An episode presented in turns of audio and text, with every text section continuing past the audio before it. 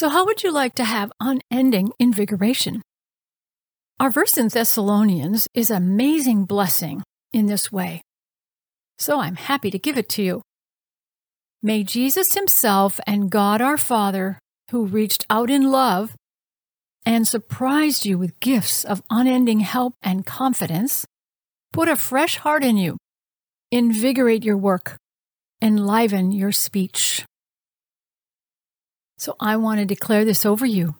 I declare Jesus Himself and God your Father reaches out in love and surprises you with gifts of unending help and confidence.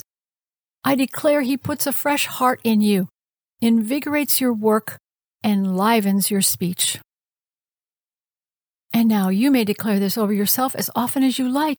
It might sound like this I declare Jesus Himself and God my Father reach out in love and surprise me with gifts of unending help and confidence. They put a fresh heart in me, invigorate my work, and enliven my speech. Amen.